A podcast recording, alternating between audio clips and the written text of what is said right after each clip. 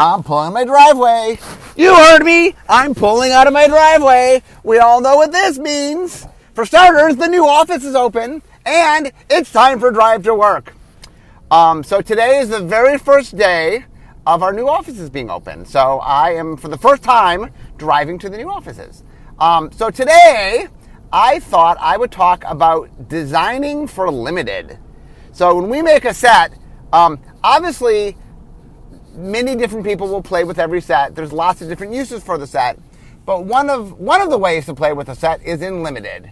Um, and when we say by limited, there's two main formats we design for. One is sealed. Most pre-releases are done in sealed. Sealed meaning you just open up. Um, you get like the equivalent of six packs usually. You open it up, you can add any basic land you want, and you play. Or booster draft. Booster draft where you get three boosters. Uh, you open it up one at a time. You choose a card from it. Usually you draft with uh, seven other people, and then you pass a card to the left you keep doing that, you draft all the cards from pack one. Pack two, you pass to the right. Do that to draft all the cards from pack two. Pack three, back to the left. Um, there are other ways to play limited. There are other limited formats. Um, but booster draft and uh, sealed are the vast majority of play. In fact, booster draft is most of limited play. Um, sealed really is restricted to the pre-releases. Um, it's a sanctionable format, and there are some stores that do a little bit of sealed, but it is mostly when people want to play limited formats at their local store, they booster draft. That's the most common way to play. Um, but anyway, so today I'm going to talk about we have to design for that. How do we design the set to make sure that it's fun in uh, sealed and booster draft? Um, those are slightly different things. They overlap in certain ways and not in others. Um, so I'm going to talk about that. So that's my, my topic for today as I drive to the new office. Okay, so first things first is um, we have what we call a set skeleton, which means there are so many slots in the set. There's so many common slots, so many uncommon slots, so many rare slots, so many mythic rare slots. And uh, in the common or in each rarity, slots are assigned to colors. So there's a certain number of monocolor slots. There might be multicolor slots depending on what the set is doing. There's always monocolored slots. There are sometimes multicolored slots. Um, usually at the higher rarities, there's almost always these days multicolor slots. At lower rarities, like you will not see multicolor at common unless there's a theme in the set that really leans toward multicolor. Um, it's most common to see multicolored uncommon. We tend to like to make uh, what we call the gold signpost, the signpost. Um, well, I'll get, into, I'll get into draft archetypes. We'll talk about the signpost when we get to draft archetypes. Okay, so the very first thing you need to do, so when we first build the file, um, the very first playtest we do tends to be with all commons and a smattering of uncommons. Um, and the reason for that is um, the lower rarities dictate limited. Yes, rares exist, mythic rares exist. You have to think about them, but they're not what defines limited. Limited is defined uh, mostly by common and a little bit by uncommon. So a lot of uh, most of what we do at Common is designed primarily for, for limited. Um, now, I will say that um, the power level of something like a booster draft and the power level of what we call casual constructed. And what I mean by casual constructed is, hey, I just buy packs and then I make decks out of the packs I buy. Um, the power level of casual constructed, where I'm not buying a lot of packs, I'm just playing with what I own, is pretty similar to booster draft. So when we are designing things to make sense in booster draft, to be balanced in booster draft, we're also designing them for casual constructed. And uh, I say this all the time, people never believe me, but casual constructed, I just play with what I own.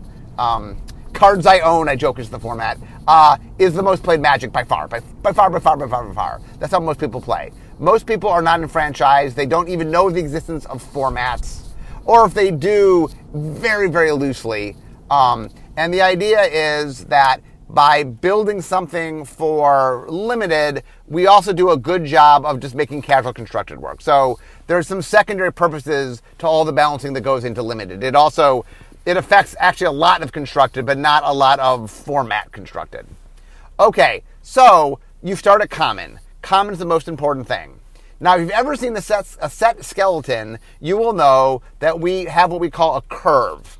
And what that means is in each color, there is so many cards at a certain mana value. Um, it depends on the color And there's a little bit of variance from set to set. But for example, red and white will always have a one drop. Um, blue could have a one drop. Green could have a one drop. They sometimes do, but they don't always have a one drop. Or red and white pretty much always have a one drop. Why? Because the archetypes in red and white are a little more aggressive and need the one drop.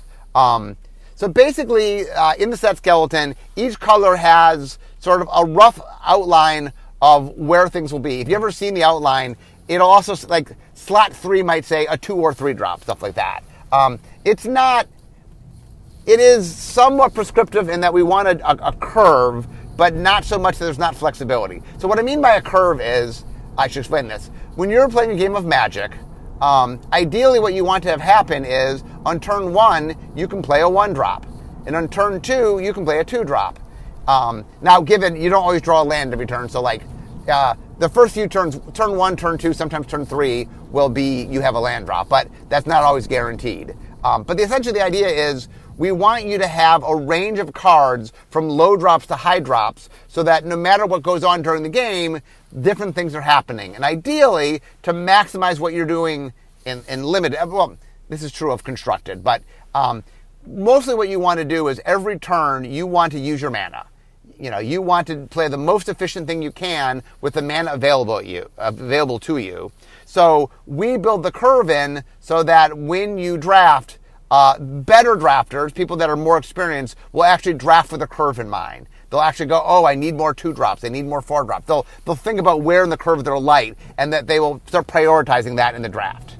Um, now, a lot of stuff we do, I should stress, is there is a high end drafter that will draft many times. And our goal in making limited is we want to make sure that the people that are playing limited a lot are having a fun experience on all the different games they play. At the same time, some people are only going to drop the set once or twice. We want to make sure that the first experience is fun. So there, there's a combination of making sure it's accessible and simple, or at least straightforward, but also having enough depth that replay is fun. Um, so as I'm talking about different things we're building in, uh, these serve different audiences.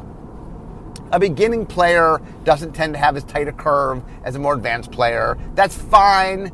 Um, as long as a, a, beginning player is playing a beginning player, if they develop a roughly at the same level, that's fine. Um, but we, but as we build limited, we're building in the tools that are needed for all different levels of players.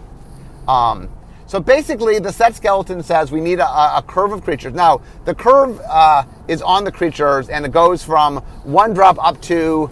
It varies on color how high it gets, five or six. Uh, green sometimes will have a seven drop. Um, and the idea essentially is that you build those in, you build them by color, and you want to make sure those exist. Um, we also will have slots for spells. Um, the spell slots are less mana value driven and more um, what they do. For example, uh, if you look at our set skeleton, green common will have like sort of a giant growth slot, which means uh, it's a card that you're going to use, usually an instant, uh, usually cheap, and it's going to make your creature bigger in combat. So it's a combat trick to help to help win in combat for green. Um, different colors have different things. There are some abilities that show up all the time. Uh, there are some abilities that we do some of the time, uh, and um, the the skeleton sort of reflects the fact that certain effects tend to show up in certain rarities. Um, one of the things about magic, having made magic for a long time, and the reason there is a skeleton is there are certain things that are pretty basic. You know, we do a lot to make each magic set feel unique from each other magic set, but you kind of peek under the hood, uh, 80% of the structure is probably very similar as far as the curve of the creatures, what kind of effects you have. You know, blue common will have what we call a hard counter, which means a counter spell that counters anything, and a soft counter, a counter spell that can sometimes, but not always counter stuff. Uh, and maybe it's you know the soft counter might be restricted what it can counter. It might be your opponent can pay mana to get out of it. You know, the, the, the soft counter means you're not always going to counter something, or it's restrictive what it can counter. Where the hard counter is, look, I, I can counter whatever I want to counter. Um, you know, black is going to have uh, what we call a straight kill, meaning a kill that just is going to kill anything. Um, usually, the way it works is because common is costed for limited. Uh, common and uncommon are costed for limited rare and mythic rare are costed for constructed. That doesn't mean you can't have a constructed card at common or uncommon, or can't have stuff in limited at rare or mythic rare, but it means that the guiding for how you're going to cost it.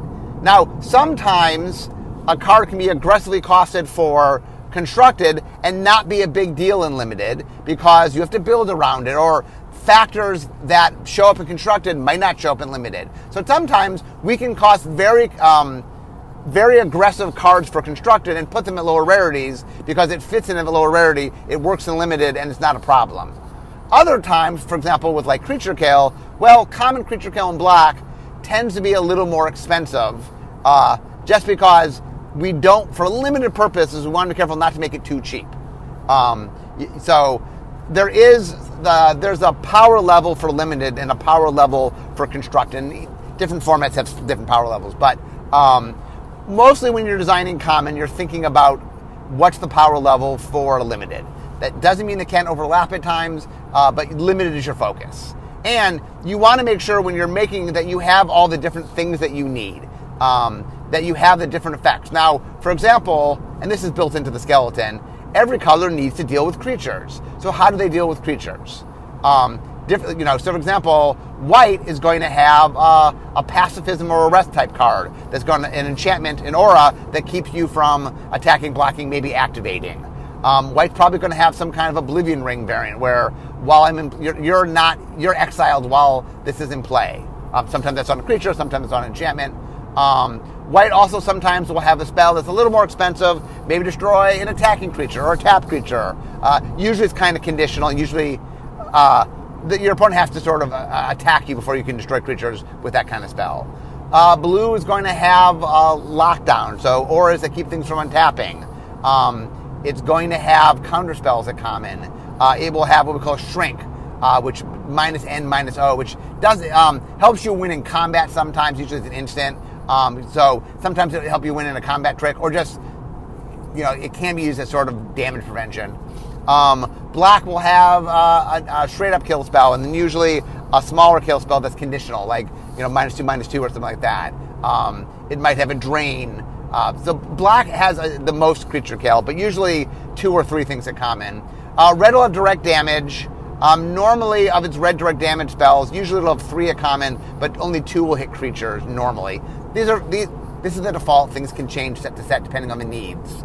Um, uh, red also can have a little bit of creature boosting that can be used in combat. Like red and white will both have combat tricks sometimes. Um, well, sorry, all the colors have some kind of combat tricks. White and white, red, and uh, green sometimes will boost the creature. Even black sometimes will boost the creature a little bit. Uh, black might give you indestructible. Um, white and red could grant you first strike. You know, there's, there's different tricks you can get. Um, green normally, uh, besides the giant growth, has uh, either what we call a fight or a bite. Fight means that uh, you make a creature get sort of get into combat with another creature right then and there. Um, bite means you're just doing damage from the creature; you're not getting damage back. Um, but all that is woven in. Um, also, not only do you need answers to creatures, but you need answers to other card types. Um, usually, white and green are going to have some sort of answers to enchantments and artifacts. Red will have an answer to artifacts. Uh, Black these days occasionally has answers to enchantments. Um, so we want to make sure that we understand the different things. Uh, land, the one thing in common. We do do land destruction, usually have non-basic lands, but at higher rarities. We don't tend to do that at common much. Um, and sometimes the creature kills in, in black uh, will also say planeswalker on them to help deal with planeswalkers. Um, red is direct damage, so direct damage can kill planeswalkers straight up. Um, so anyway, you want to sort of have a balance to make sure that um, someone who's playing has access to the kind of spells they want. Um, now, the difference between common and uncommon is common are all the basics. Common are all the, the things you need to sort of make it work. Uncommon, A, there's effects that are uncommon that don't exist at common. Um, for example, um, we allow, there's just uh, abilities that are a little more aggressive.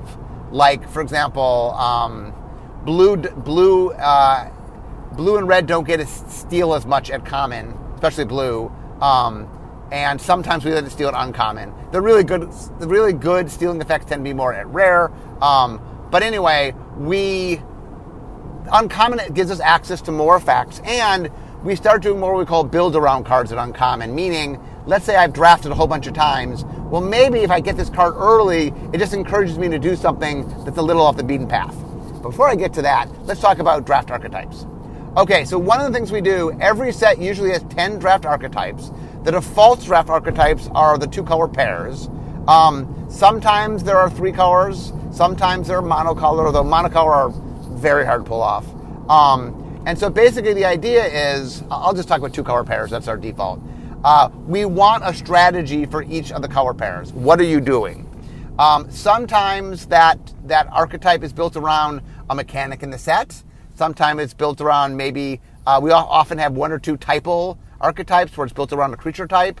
Um, now, there is a default for all, like red white default is aggro, meaning if we're not, you know, if, if, if it's not somehow playing into something unique about the set, the default for red white is an aggro deck.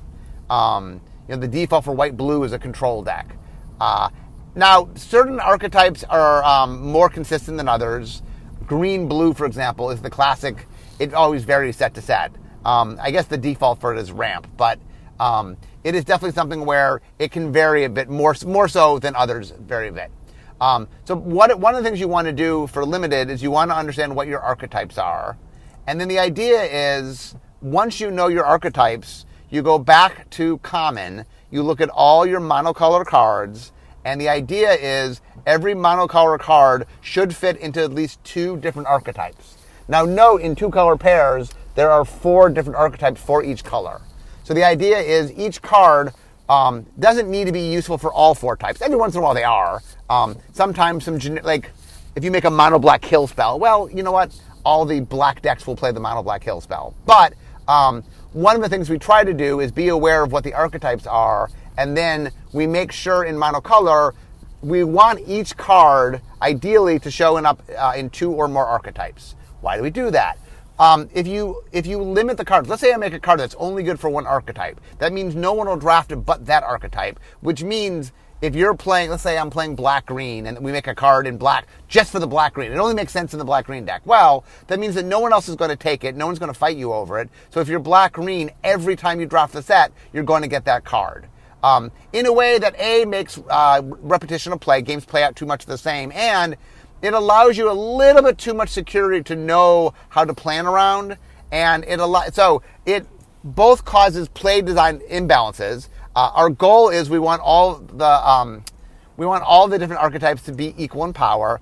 Yes, that's not always how it plays out, only because balancing is uh, very, very hard to do. So normally something ends up being a little bit stronger than else, but you want them as close as you can. Um, and having cards that are uh, isolated, only one person wants, uh, we call it siloing. It silos. It means it just it creates imbalance because people know they're going to get it, and it lessens variety. And one of the things you want is you want variance in play. That if someone's going to draft 40 times, and let's say they like playing the black green deck, it's very common for somebody to have an archetype they like and get really good at it and keep drafting that archetype because they've learned the nuances of that archetype. Well, if certain things get too repetitive, it just is not fun for them. Um, now, on top of the archetype, oh, and as part of the archetypes at Uncommon, this was innovation from Erik Lauer, um, we do what we call the gold signposts. Um, and what that means is it's a gold card, usually a creature, not always a creature, but usually a creature, defaults a creature, um, that really is loudly telling you what that color pair is up to. Um, and it is something that's very useful. Now, the two color card can be super focused. Nobody, I mean, not, not nobody. Uh, sometimes people splash a third color, sometimes there's three colors. So sometimes you can fight over gold cards. But in a traditional thing where it's two color pairs and there's not a lot of gold cards, um, usually the gold cards are more directional. That it's okay that the red white player is more likely to pick up the red white card because if everybody else is playing two color things, that's the one thing they can get. So we want that to be very directional and we want it to be. Um, we want to make sure the play value of that card uh, pushes you in different directions and encourages, you know, it's something that really is um, something that won't promote the exact same kind of play, but sort of encourages a style of play, and then you can shake it up from, from game to game and try different things. Um, the, the signpost uncommons really want to be directional for new players that don't know what to do, uh, but be a fun tool for more advanced players. So it's not it's not just doing the exact same thing every time. And there's a nuance to getting that. That's tricky to do. Um, then in Uncommon, we'll have other build arounds where cards that are going to encourage you to do something, that are going to encourage you to um, try something new. Uh, spider spawning is kind of the, the classic example of this. Uh, it was a card in Innistrad where you, you, you generated all these spider tokens, but you had to you had to behave in a certain way to get those spider tokens, and it had flashbacks, so you could use it twice. Um, and the idea is, oh, well, I'm going to try to do this thing. It's a little off the beat. We like to have some of those build arounds because it is fun. Um, it is fun for as people who draft more to have more things to explore that we want more than just the 10 archetypes to do, but that we want we want the archetypes to be loud so beginning players can grab onto something, and we want some of the more subtler strategies to be there, but something you learn with time, so that advanced drafters, you know, have the chance to uh, discover things and such. Now, one of the challenges is rare cards and mythic rare cards are designed for constructed more than limited. But one of the things we have to be careful of is what we call trap cards. So what a trap card is, is a card that encourages you to do something that the set does not allow you to do. So for example, let's say we made an uncommon card that encouraged you to do something with auras, but there weren't enough auras in the deck to make that work. Meaning it's encouraging to do something and when players see a card that encourages something, the natural assumption is, well, you can do that. Why there would would there be a card? So one of the things is we never do trap cards that common or uncommon. We try try hard not to do trap cards that common and uncommon. And um, when we're doing rare and mythic rare, we really have to have a purpose for the card if it ends up being a trap card. Now, here's the challenge it there might be a card that's meant for standard or modern or pioneer or commander. There might be a card that has a really specific purpose that is very fun for constructed, and we think people will enjoy it. Um, but it's a trap in limited. Now, if you're a more experienced drafter, you'll learn that um, there are occasionally dra- traps in rare and mythic rare. The, it's hard for us to avoid. Um, we usually will try to tweak things a little bit so there's some functionality in limited. Um, yeah, the, the, so the two biggest problems that uh, constructed causes us is uh, traps and bombs. So traps means they're cards that encourage you to do something that the set can't support. We need to be careful with traps. Um, we put them in higher rarities. Uh, bombs are here are cards that are usually more made for constructed purposes, but are just you know think game enders in limited. We want some amount of bombs in limited. Bombs are good. Um, the reason for that is you want some variance in limited. You want to make sure that players who are not as good player occasionally can win. Not the majority of the time. You know, the, the better players should win more of the time. But you do want to have the opportunity where somebody who's not as good a player, hey, draws the right cards in the right order and they can win the game. Uh, and bombs can help with that. Um, the key to bombs is the most dangerous thing is you only want so many bombs in your limited format. Um, and so what we try to do very carefully is make sure that the bombs we do have serve some purpose and aren't uh, what we call like, limited bombs, meaning there's no purpose other than to be a bomb and limited. We, we, we try to be very careful about that. You don't want you don't want you don't want to put cards in that, and part of that is, um, you know, if the card is not aimed at uh, a constructed format, um, either change the card or recost the card, or you know, um, limited bombs that that don't have another purpose are can be very frustrating. Um, and so, because we want to make sure that we limit our bombs, we more limit our bombs to things that have a, lo- a, a larger place somewhere else. Other things in limited that you want to keep track of is, um, oh, mana fixing. So, depending on what your set is doing, you want to make sure that you enable whatever you're asking for. Um, the more you push uh, multicolor play, the more you have to put resources at common to do that. Um, one of the challenges in general is the, the goal of mana is you want people to do the thing that you want them to do, but you don't want them playing a lot more colors than that. For example, let's say we're making a two color set that we want you, you know, a Ravnica or something. Um, we want you to play two color play. We understand that that will encourage some three color play, but what we don't want you to do is play lots of four and five color play. Um, the reason for that is four color and five color play have the same variance problem, Meaning, if I can just play four colors or five colors, the correct strategy most of the time is just take the best cards. Uh, and that means uh, a repetition. Like, oh, if there's a really good five color. Now, sometimes we make strategies where there's a four or five color deck that leans hard into something. Oh, there's a mechanic uh, you know, domain or something in which, okay, there's a specific reason why you'll want to be in more colors. And when we tend to do that, we tend to make sure it's narrow enough that you're not just taking all the best cards from everywhere, that it's focusing in a certain direction. Um, we do not do tons of four and five color archetypes. We do some, but not a lot. And the mana system has to work. Um, the general rule of thumb is if you're going to have more than an average number of multicolor cards, meaning the set has some multicolor theme, you're going to want uh, dual lands at common. Um, and each level, there's, you know, each rarity has certain strengths and stuff. Um, dual lands at common, for example, most likely are going to enter the play tapped. Um, you know, because limited is slower than constructed. Uh, tap dual lands are usually a problem in constructed unless you're playing a very um, control-oriented deck. So the idea is that um, we want to make sure that uh, we want to make sure that the land is providing you enough access so you're not frustrated in the colors. Um, the other thing that we try to do is um, making sure that your land balance is correct is a little more of an advanced player thing. So we want to make sure the resources are there such that if you don't know any better at low rarity, as, as, as a low enfranchised player, meaning let's say you're playing sealed at a pre-release, we want to give you enough that you'll probably be okay. And then we want to give you enough in draft that you have the tools you need to draft what you need to draft, but not enable stuff that's beyond what we're trying to do. Um, usually, um, we play design is the one that tends to pick what like even though we'll put them in at vision design um, we'll normally talk with play design and say what you want?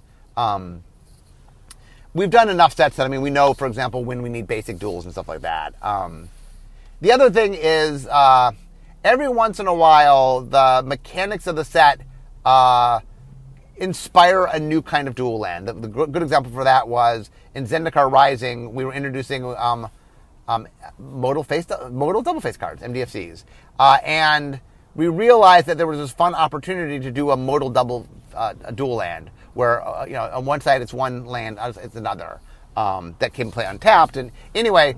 Um, so when we find opportunities to some, do something new, we'll let play design know. So that, that doesn't happen tons. Not, there's not that many mechanics that they get really cool new dual lands, but when they happen, uh, we will discover that in vision and point it out. So make sure that play design is aware that we'd like to do that if possible. Um, because it doesn't happen a lot, play design tries to make sure that when we find those opportunities, to take advantage of them.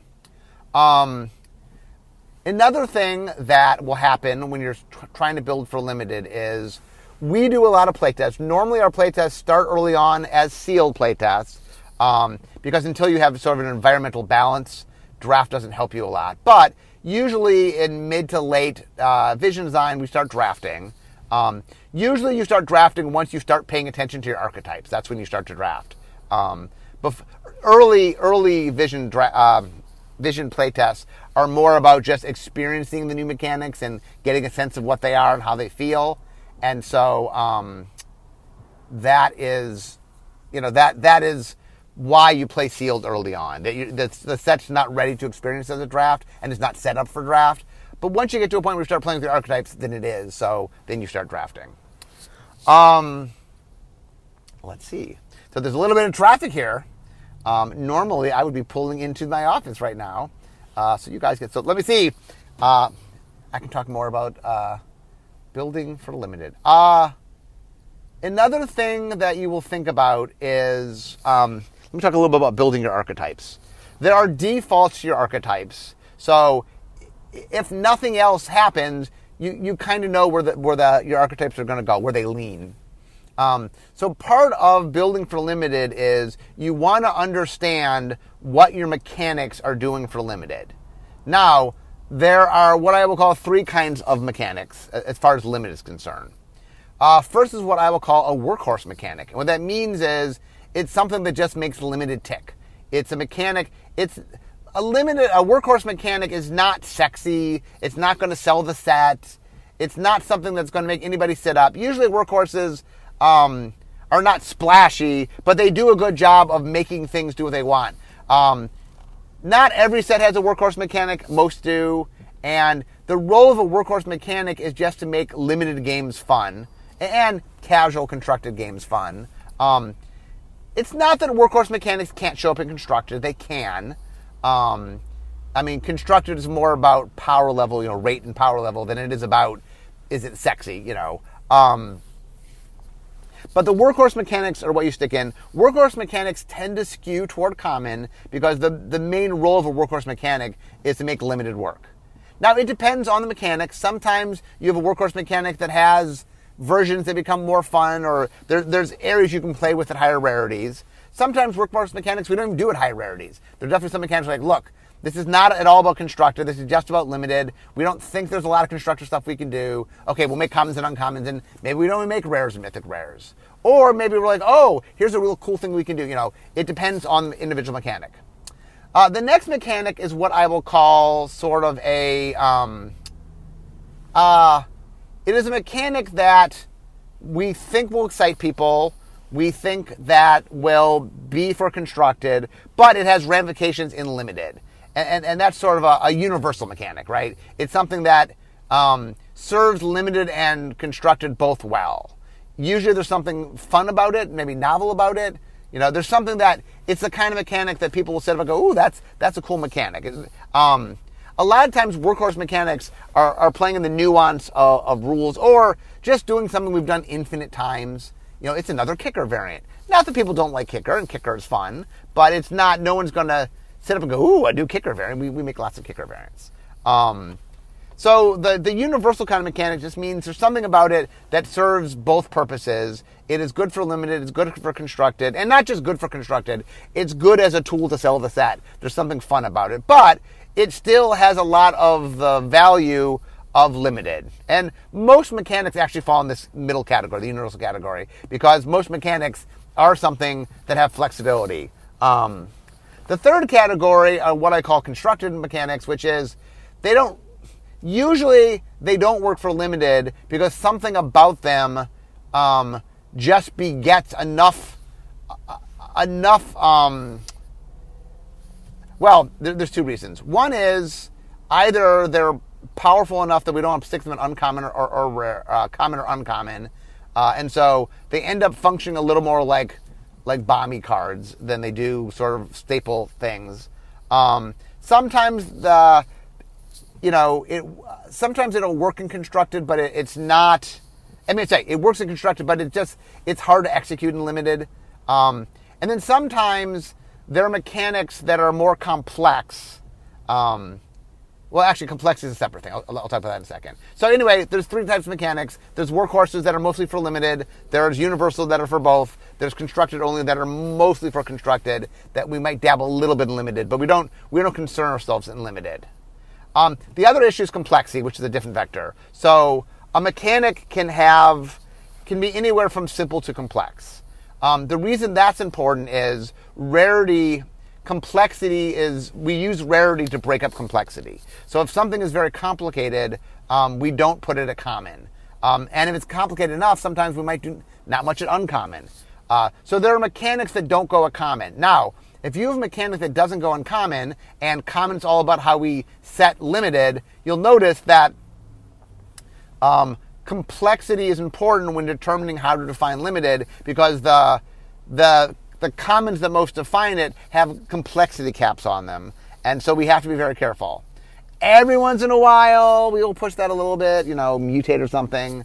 Um, we will, uh, if something is the focal point of the set, sometimes we'll push complexity a little bit, uh, but we want to be careful. And so the reason complexity plays in in a way that's interesting is complexity has to do with rarity, and rarity has to do with building for limited. And so um, sometimes if I have a cool new mechanic that's a little complex, uh, it'll show up in limited, but it'll be a kind of restricted because without having the as fan. So as fan for those that somehow don't know this term stands for as fanned. Uh, and what that means is when we're looking at something, we're trying to figure out how often that thing will show up. Um, so let's say I, I, say it has an as fan of two. That means in a random booster pack, if you open it up, cards with that quality will show up two out of the, the 15 cards in the pack. right? So that's what as fan of two means. Um, as fan is important because when you're trying to make limited work, the, well, let, me, let me get into this. Uh, the, one of the challenges of a trading card game is we don't control what you get, right? If you play Monopoly or Scrabble or whatever, you know, when you play Monopoly, every single piece is in every single Monopoly board. I don't have to worry about, ooh, did I, did Boardwalk show up this time? No, every, every board has Boardwalk on it. Um, are there hotels this time? Nope, hotels show up all the time. You know, there's a consistency. So when you're making a trading card game, the challenge is you have to overcome that lack of consistency. How do we do that? Well, we do that through ASFAN. And what that means is we don't control what you get, but by controlling how often something happens, we roughly control. And once again, um, the idea of an ASFAN is an average. An average is not what happens every time. If let's let's say for example, we have a mechanic that has an ASFAN of three, let's say. Okay, so that means in limited, in sealed, uh, you're going to open up six booster packs. So you will get 18 of that card, right? Now, that mechanic is going to be spread over different colors. One of the reasons uh, we will condense mechanics, meaning we'll put the mechanics, at least at lower rarities, mostly in a few colors, is to increase that ASFAN in those colors. Um, actually, I didn't get to that. Well, I'll get to that in a second. Um, so the idea is that um, the way we control how often you get something is through that. So sealed, if you have three per pack, you get 18. In draft, if you open up three packs, you'll get nine. Now, draft has a thing where the person that wants the thing will try to collect the thing. So cards will navigate to the people that are more interested in them. So the way you think of draft is not that one person opened nine, but that the table as a whole opened 72 nine times um, nine times eight. Um, and so the idea is by controlling the as fan, we control roughly what people get. Not exactly, um, but roughly. Now, the other thing is uh, color. Because um, we want to, if, if mechanics are in every color, it lessens the as fan because let's say, for example, I have three cards in every color and I'm playing sealed and I open 18 cards. Well, let's say those 18 cards are spread across the five colors evenly. Well, I can only play two or three colors probably in sealed, so I don't have access to some number of those cards. So, um, if you're not careful with color, it gets spread too evenly. So what we do in for limited purposes is we focus our mechanics. Not all of them, not all the time, but commonly we will focus the mechanic. What that means is at low rarities, especially a common, we will either just put it in one color or one some colors, or we will do it more in those colors so that it shows up more. And the idea there is you want to make sure that the as fan of a particular aspect is in the colors that are that archetype. Um, for example, let's say we have a new combat mechanic and we really want red and white to show it off because red and white's really good at being aggro and being in combat. So we say, okay, um, we might make that mechanic uh, we might put an extra red common, an extra white common, just so the ASFAN in red and white is higher.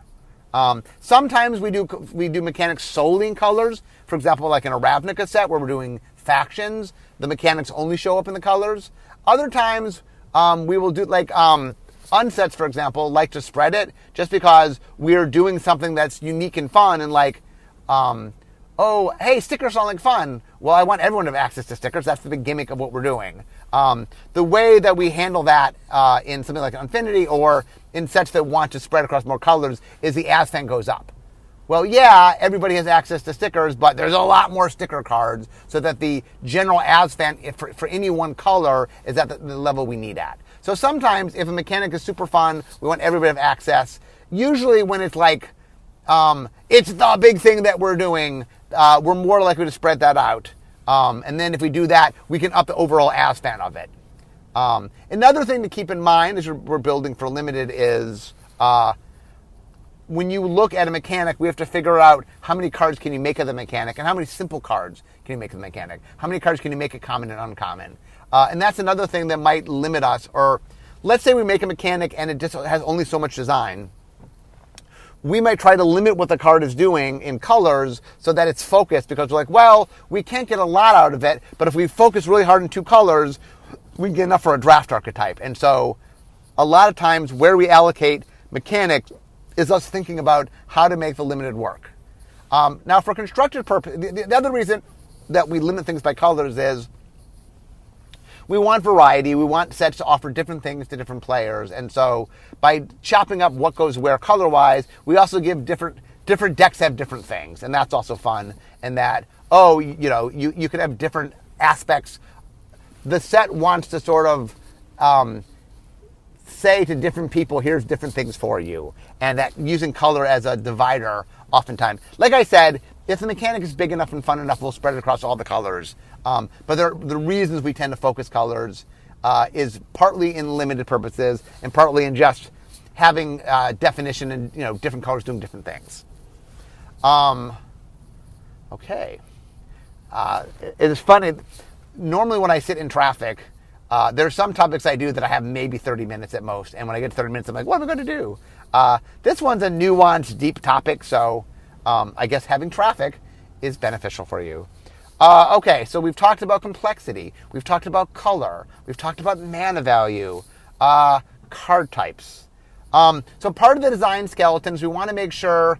Uh, so there are percentages for things. So for example, creatures make up, uh, as a default, 55% of the cards.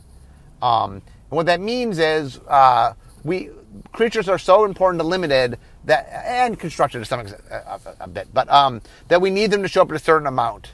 And then how many artifacts, how many enchantments, how many planeswalkers, you know, all that stuff is dependent on other factors. Planeswalkers um, right now are one percent, and they're at mythic rare. Um, so planeswalkers don't. I mean, planeswalkers are a, a, surprise thing you have every once in a while, but we don't build limited around them. Um, artifacts and enchantments are interesting in that um, there's a certain default that you want. We want some number of artifacts and enchantments, partly for flavor, partly for utility.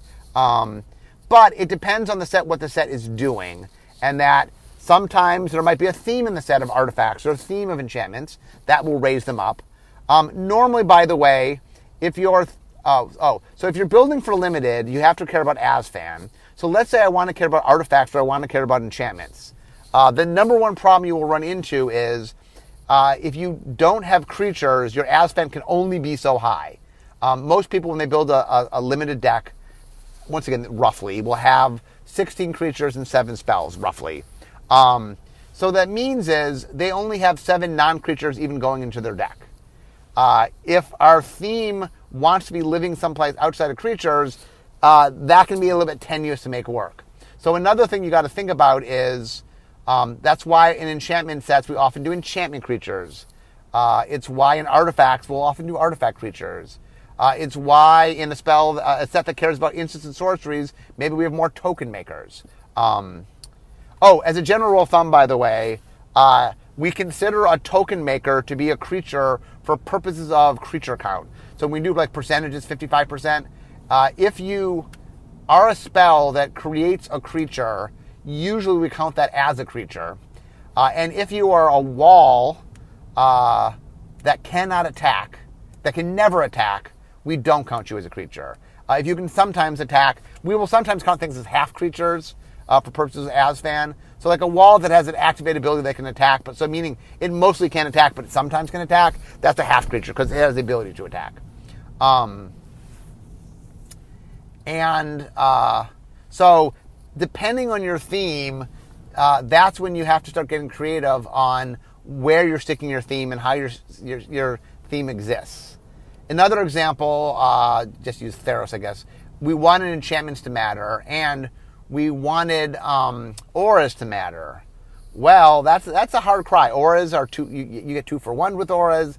Like it, it's a lot to ask someone to have, um, to have a lot of auras in their deck. So we made Bestow, which was a mechanic that were creatures that could turn into auras. So you'll notice that when we have themes, you'll notice also in Kamigawa Neon Dynasty, we had creatures that turned, you know, artifact creatures that turned into equipment. That sometimes one of the things when you're building your set, um, part of thinking about limited and the this particular effect crosses over into constructed. If I can make if I can make artifacts work in you know artifact matters work in limited, it's a lot easier to make it work in constructed. So um, when you're building the structure of your set, the structure of your set is more geared around making sure that limited will work. Uh, because constructed is more about individual cards usually, and um, play design can sort of figure out, play, set design, play design can figure out whether or not a certain archetype uh, in construction is going to work based on does it have enough cards, And so that's about raising or lowering the, the, the rate of, uh, of cards to make sure that they're playable in the form, you know, in the deck that you want them played in. But for overall structure, for like putting the set together, limited kind of guides how the general structure is. And so um, depending on how you build your themes, like I talked about a set skeleton, right? Your set skeleton is giving you the default. But your set's going to do something maybe that we don't normally do. You're going to care about artifacts or enchantments or instants and sorceries or you know your faction or your there's some top-down theme you're trying to capture that you know in order to bring that to life there's something there's something you're always doing. There's always something that's a little bit different. Um, you know, in Wilds of Eldraine, we had roles which really made you know, auras work in a different way and we could think about them differently. Um, you know, there's going to be something to your set, um, what I'll call the heart of the design. There's something about your set that is going to allow you to do something that traditionally you can't do. There are default sets, there are core sets, there are sets that aren't necessarily trying to reinvent the wheel, but most magic sets, hey, we make a lot of magic sets. We want each set to feel unique and different. So, from a structural standpoint, something about the set is doing something a little bit different. It's making you care about things that you don't normally care about. Um, now, sometimes those things like landfall are like, well, you normally play land, but we're going to make you care about it in a way you don't. So all of a sudden, when I play land, when I hold land, when I draw land, it just changes the dynamic of that. Other times we just have a brand new mechanic like mutate or something where it's really different and you have to sort of wrap your brain around it and you know or um, companions or you know we, we sometimes do things that are really different. We introduce battles right. That's a brand brand new card type. Well, how do they work? So um, every set is going to have some element of it that is pushing in novel space. Some sets more than others. Um, and so the idea is the default is solely that. It's your default, right? It's what you do. Um, it's the starting point. The reason that we have it is that you know when you're uh, you know like uh, let's say you're building a house of cards, right? You need some foundation to start getting it going, and so the it gives you a good place to start. But uh, the key to any any vision design is we start with the default and then we quickly make changes. Oh, we're doing this thing, you know. Like for example, we're in, in we're in Strixhaven and we want spells to matter. So we're like, okay, how do we get more spells in your deck? Okay, A, we could, um, you know, we could um, give you uh, uh, instant sorcerers to make tokens. B, we could make mechanics like lesson learned that just get extra spells in your deck. Um, yeah, and and the other thing uh, about it is, and this is a, a thing you're always thinking about, um, your set's going to do something that it hasn't done before. And so part of vision design is figuring out how does that affect the structure? How does that change the structure? Now, the rule of thumb is that you want like 80% of your structure to stay. No matter what I'm doing, I if you change too much, if too many things vary, it just gets disorienting. Um, a good example will be, interestingly, Rise of the Eldrazi.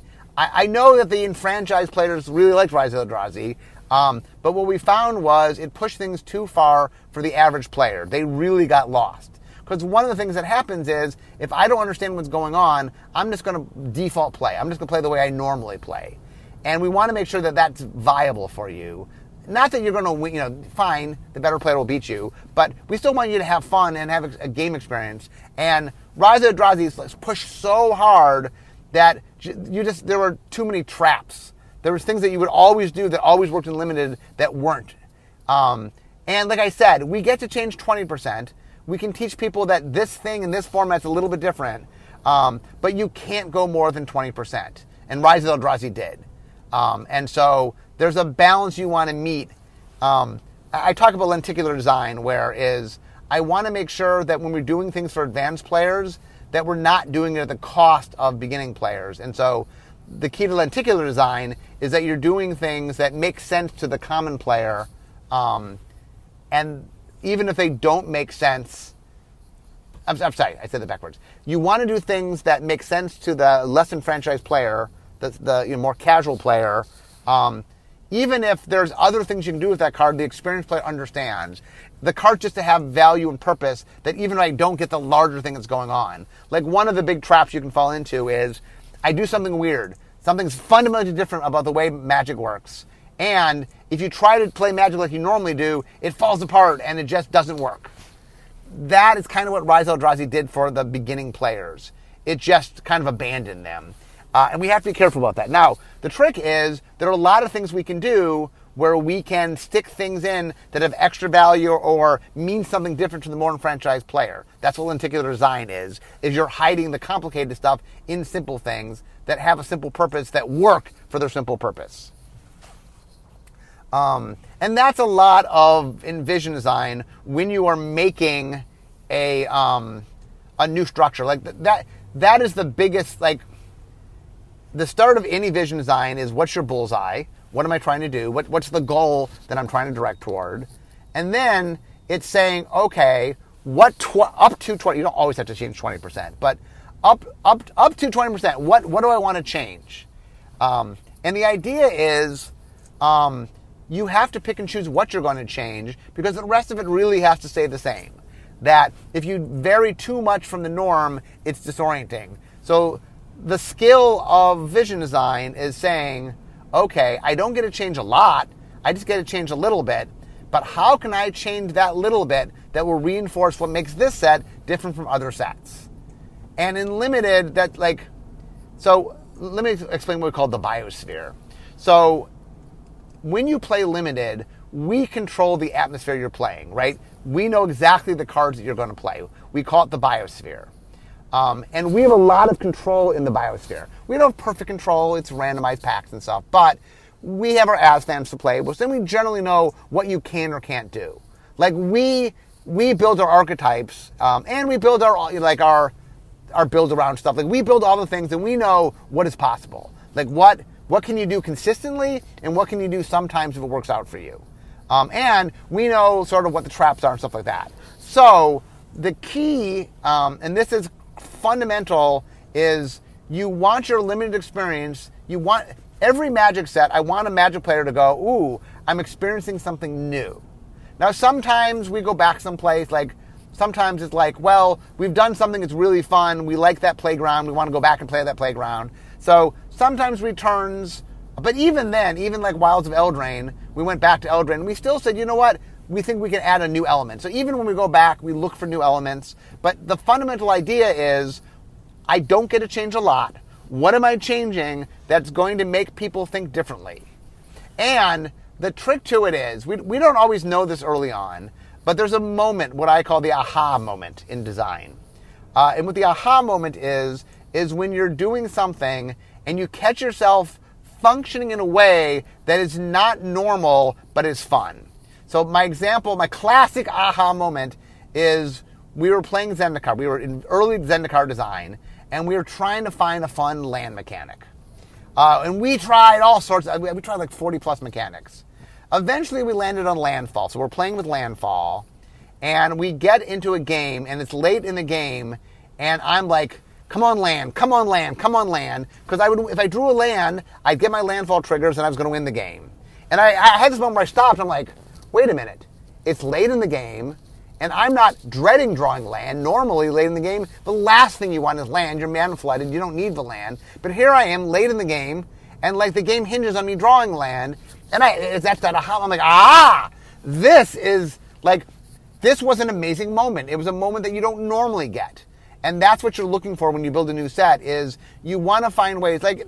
There's nothing wrong with normal magic. People love normal magic. It's great to like attack with a creature, and giant growth, and win. I mean, the, there's things you do every magic set that are just they're fun to do. Uh, but part of what we're trying to do as people building the set is we're trying to do give you something that is um, a novel experience, a new experience. And so the way it normally works, for example, is um, I think the way we do it is three four three, uh, roughly is three of the ten archetypes are usually somewhat novel um, leaning into mechanics unique to the set, or just doing something that most sets can't do. Uh, about four of them are what I call tweaked, meaning they're archetypes that lean toward what you know, but there's something about the set that makes them play a little differently than normal. And then usually there's about three that are like, hey, it's, look, you know, it's just normal magic. It's the default archetype. Um, and, the idea is the reason that we do stuff like that, you'll, notice a, recurring theme today is we are trying to make sure that there's enough comfort that the player who is intimidated, you know, that it, feels like magic to them. We, we want, like, magic is a robust game system. I could make a, a I could make a set that every card in the set is a legit magic card, and the whole set would feel like you're not even playing magic. That's how robust magic is. I could make a set that just does not feel like magic. That's not what people want. That's not what people buy packs. Um, that you know, I talk a lot about resonance and familiarity. Like there are essences to what make magic magic, and that when we make new magic sets, our goal is not to walk away from what makes magic an awesome game. We want to make sure that every magic game has enough magicness to it. Um, but there's enough flexibility in the system, I and Richard Garfield made an amazing game system that we could just change somewhere like 10 to 20%, and all of a sudden it just feels really different. That, you know, you just add landfall to a set, and late game you're wishing to draw land, and, and you just go, oh, wow, this is not this is not what normally happens, but it's fun. That you know that one of the neat things about magic is the exploration of magic, right? That you know the reason people play magic for a long time is it doesn't get boring. That there's always new things and there's new ways to think about things. But the trick is um, sort of the, the, Escher stairwell of magic design. Uh, I often use the Escher stairwell for power balance, but it also can be used for um, thinking about magic design in general. And what I mean by that is we want things to feel like magic. So every magic set has to feel like magic. In order for it to feel like magic, what that means is 80 plus percent of the set just has to feel like normal magic. And so a lot of what we do, a lot of building sets, is making sure that just enough of the cards just feel like magic and play like magic. That's why we have a skeleton. That's why there's certain effects that always show up. That's why there's a curve. That's why all these things we do that we want magic, that there's a continuity of magic. There's a way that magic plays that you want every magic game to feel somewhat similar, right? There's a certain amount of familiarity you need. But the exciting thing about magic, the reason people keep coming back, the reason that the average person plays magic longer than the average game exists, um, like right now, the average magic player plays over 10 years and might be 11 or 12 at this point. Um, the average game lasts less than that, meaning the average magic player plays magic longer than the average game exists. Um, now, once again, popular games can last longer, but it, it, it's just my point is that people stick with magic. And the reason they stick with magic is that it keeps reinventing itself. It, it, it keeps giving you experiences that you haven't had before. So while some amount of, of the play, of limited, for example, has to feel like limited as you know it, um, there always has to be some novelty to it. There's something about it. And a core to that, and this is really how we have to think about limited, is we're making the biosphere what's unique about the biosphere. In the biosphere, what's going to happen that is cool and fun and neat. Now we have to be careful. Um, a lot of magic is played outside the biosphere, and so um, there's only so much sort of building within the biosphere we can have, and so there's a lot we have to think about about when and where, and um, and and this is the challenge. And to be honest, the fun part to me, or one of the fun parts, is I want to do a theme that is different. I then have to figure out how can I use what we normally do in a way that is different. For example, um, I'm making Theros and enchantments matter more. So I have to say, okay, are there basic effects that I normally do that might not be an enchantment, but maybe in this set is an enchantment? Maybe my giant growth wants to be a flash aura. So not only do I get my giant growth moment, but it sticks around, and now I have another enchantment that I can care about as an enchantment. Maybe I'm making Strixhaven and I want to care about instants and sorceries. So maybe I might take things that normally I would, you know, maybe I would normally make an aura, but instead I make a sorcery that puts plus one plus one counters on something. So it functions similar to an aura in that it makes it bigger, but it gets to be a spell. You know, and that is the challenge of looking at your skeleton and saying, how am I going to do the things I have to do in a way that leans in the direction of what this particular set is doing? And that um, it, it, I also should stress that quality is not localized to just limited, but it's highlighted in limited. That the biosphere is where the newness is the greatest. And that, by the way, a little side note here, um, one of the things we've learned is the longer you play Magic, the greater the chance that you play limited. Why is that? Because limited has the greatest sense of novelty to it. That each time I play, I'm playing with different cards. Um, and I'm playing with cards that maybe I've never played with before. And so as you play more magic and you sort of crave novelty, you you over time will often drift um, to the point where you are. Um, uh, hold on one second. Is this the right place to go? I'm going to my new office, and I. This is the fun of driving to my new office. Did I get off at the right place? Um, so our new offices are called uh, Southport, and did I do the right thing? I did. I got off the right exit. So, um, anyway, I hope you guys enjoyed. I'm, I'm, I'm almost to work here. Um, the, the point I'm trying to make today, and you got you got you got an extra double length. Uh, see, that's how you know I'm back in my car is when you actually get longer podcasts. When I'm at home, I always try to make them close to 30 minutes. But on the road, you get what the road asks for. So today, you got extra long. So the, the main theme of what I'm trying to say about today about limited is that a lot of work goes in there's a lot of nuance and structure, you know, building for limited. There's a lot of, of fine tuning that comes about. A good, a good amount of it we've learned over time. We've made a lot of magic sets. So the stuff like having, there's a lot of known quantities. There's a set skeleton. There's, there's a lot of knowledge we've gained through experience. Um, but the key to that is trying to use the tools that you have available to you to both be familiar um, both be something that it feels like magic, but have that sense of novelty and do something that creates those aha moments that really make people feel that that's the joy of magic. That is magic and it feels like magic. But every once in a while, I do something that isn't quite magic, or at least it's it's something new to magic, uh, and that's the balance we need to get. Um, so hopefully that you've learned today that you know. Um, there's a lot that goes into making limited work. There's a lot that goes into constructed work. That's that's its own thing. Um, the big difference between constructed and limited is a lot of constructed, most of the heavy lifting of constructed happens later in the process, where a lot of the heavy lifting in limited happens earlier in the process. I'm in charge of earlier in the process, so um, I have a lot more insight in the, the, the tickings of limited just because my day to day I have to care a lot more about it. For example, in vision design, we spend a lot of time on the commons and the uncommons to build the structure. We do make rares, they do exist, um, but we're more focused on the commons and uncommons because we're more focused on the limited experience. Because the constructed experience, until you know the power level, like until things are balanced, you can't do anything with the constructed. And so early on is more about the building of the larger structure, which has a lot more to do with limited.